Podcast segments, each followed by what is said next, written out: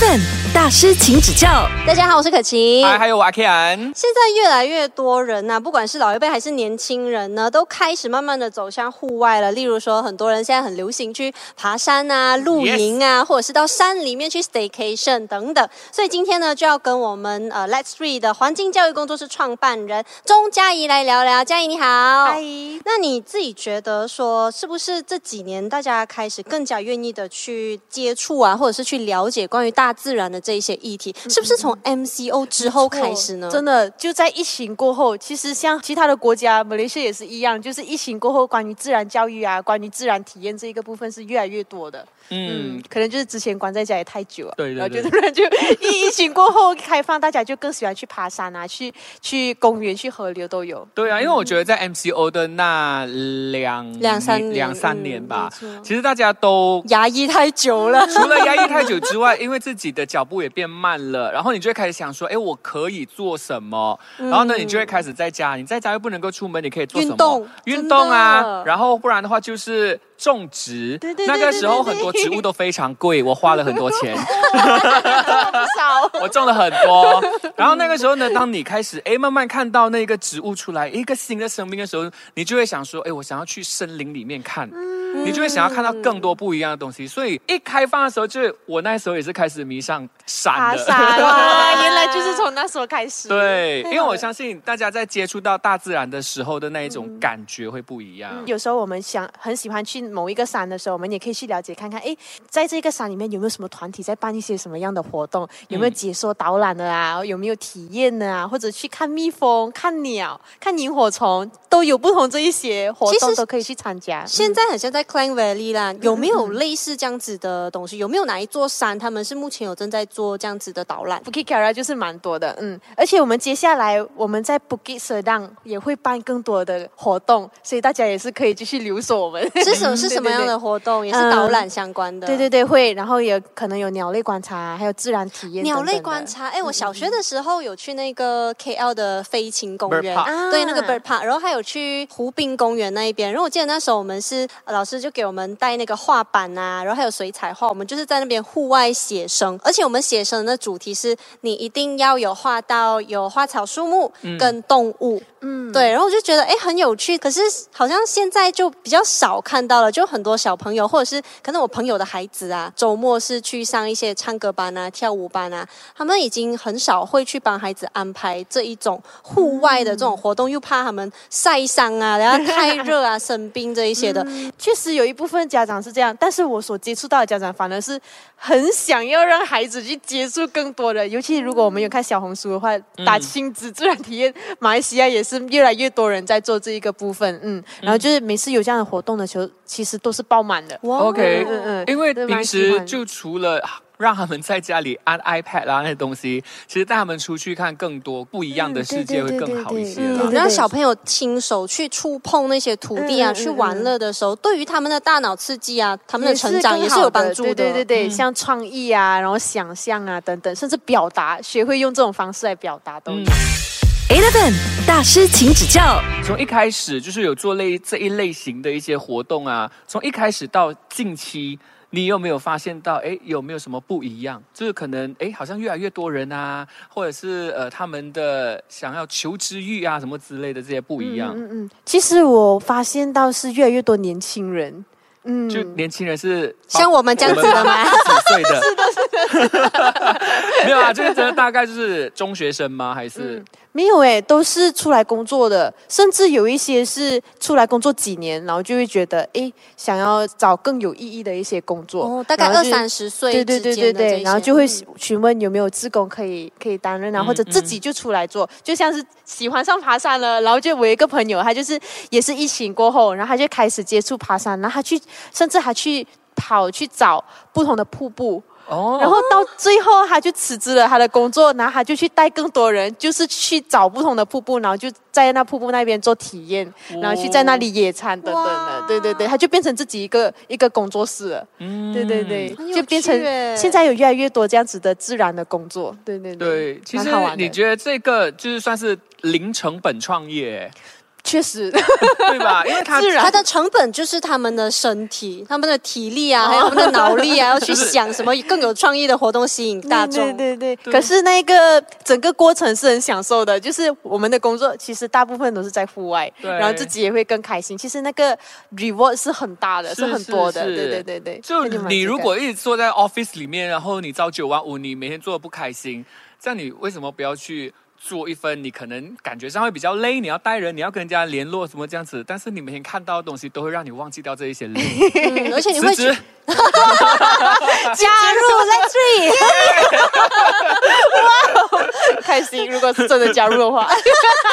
没有啦，因为因为对我来讲说，我觉得呃，环境教育这个东西越多人做，其实是越好的，嗯因为我们都知道看到很多的一些新闻啊，都讲说哦，几年几年之后啊，那个温度会上到多少度啦。全球暖化啊，啊然后像北极、南极那边的冰川融化的速度已经是比十年前我们预计的更加的快嗯了。然后什么很呃北极熊以后可能会没有家住啊之类等等，或者是到处都森林大火啊，亚马逊森林也开始很多的物种一直在灭绝。对，对所以我觉得很多人可能觉得环境保护这件事情离我们很远。但我觉得，就像你刚刚说，MCU 之后，大家开始呃往户外山啊、海啊去玩，我觉得同时是一个提醒大家注重养生注重健健康。对而其实所谓人类的健康跟地球环境的健康其实是息息相关的。对对对，而且想说环境教育这一个东西，或者环境保护，其实它真的不需要额外变成一个工作，或者它不是一个负担，它是一个日常，对对，而且它就是他也不需要在学校额外开一门环境教育课，或者是就是自己真的是要出来像我们现在类似于完全专注做环境教育，其实不用的，就是你可以过回你自己的生活，甚至你就在你的工作上就开始是呃做一些小小的行动的改变，其实就已经足够了。甚至在课程里面也是，你是上华语的，你是上数学、科学，其实都可以带入一些这样子的观念进来，就已经 OK 了，就已经很、很很好了。Eleven 大师，请指教。可以举例一些呃小举动，是大家在日常中也可以去帮助做到环境保护，或是环境教育啊，劝导旁边的人的这一这一些建议嘛嗯。对，像如果是在公司的话，其实就是我们每一天去吃午餐的时候，我们就可以想想，哎，我们每天吃午餐有什么样的方式可以是降低对环境的伤害了？我们的食物，我们买的食物是不是呃 support 我们在社区附近的？食物而已，然后我们买回来的方式，我们是在那里吃，还是我们就叫 Grab？然后他他回来的时候，我们会产生多少的垃圾？嗯那这些垃圾会去到哪里？哎，我们就可以多想想这些去到巴神河喽，如果是在舍兰沟，确实蛮有可能就是就冲到去那里，然后或者是办 event 的时候啊，可以想想我们可以怎么样去减少垃圾，然后在自己公司的话，怎么样去水电啊这一些，就是很小的举动，其实大家都知道的。可是每一个人都有去注意这一块的话，它就有很大的改变了。对，其实很多人都呃会有很多的借口不去做这件事情，就比如说，哎呀，这么这么麻烦，嗯，对对又又或者是像我们之前好像呃，常常可能出席一些演唱会啊之类的，就可能散场的时候会看到哇一片垃圾，对，就大家真的要记得要随手自己处理自己的垃圾，然后像是去露营啊、去爬山啊，甚至去海边玩的时对候，对对对。你真的买了一瓶汽水，坐在海滩上很舒服，看着那个海洋啊，晒着日光结果浴，风吹来，真的，你喝完了之后，你就随手放在那边了，哦就就没有对带走了。嗯，所以我们每次去爬山，其实我们有一一套的一个一个教育，对对对，它叫 Leave No Trace，就是啊，就是你知道，我知道，我知道。因为他，他是山里的孩子，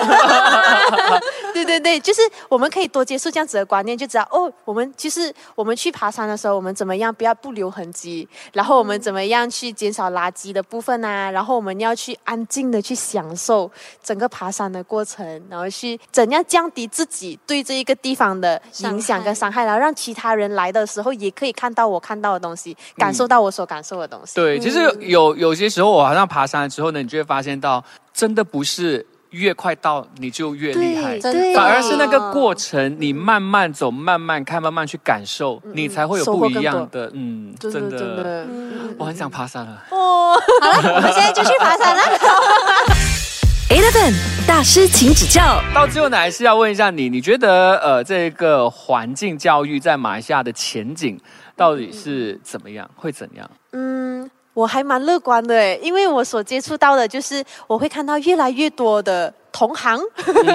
也是竞争对手，其实，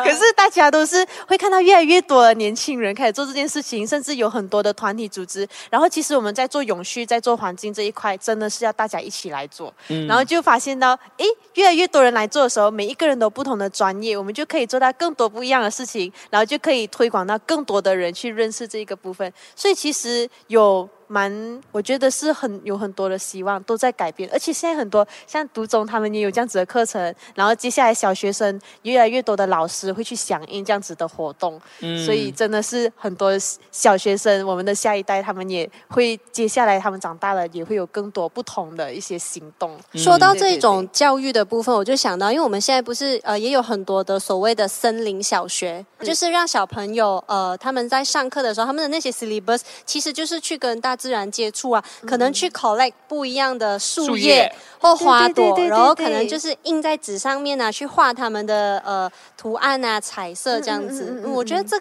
这个也是有令到去环境教育的部分。没错没错，嗯，就让他们在自然中成长，然后也不急着不急着要去学其他的知识，就让他们培养他们在自然里面的情感。嗯，那你觉得你是想象中最美好的画面会是怎样的？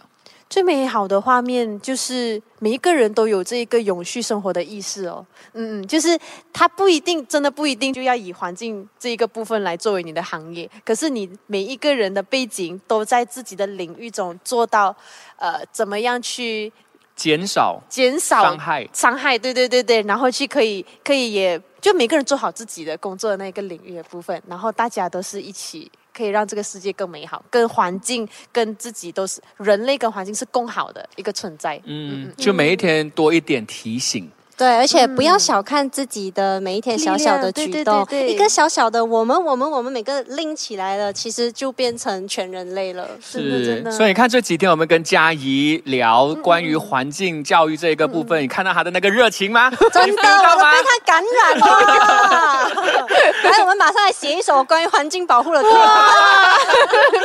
可勤写哦，阿 Ken 写，可勤唱。好啦，这个星期谢谢嘉怡。谢谢，Eleven 大师，请指教。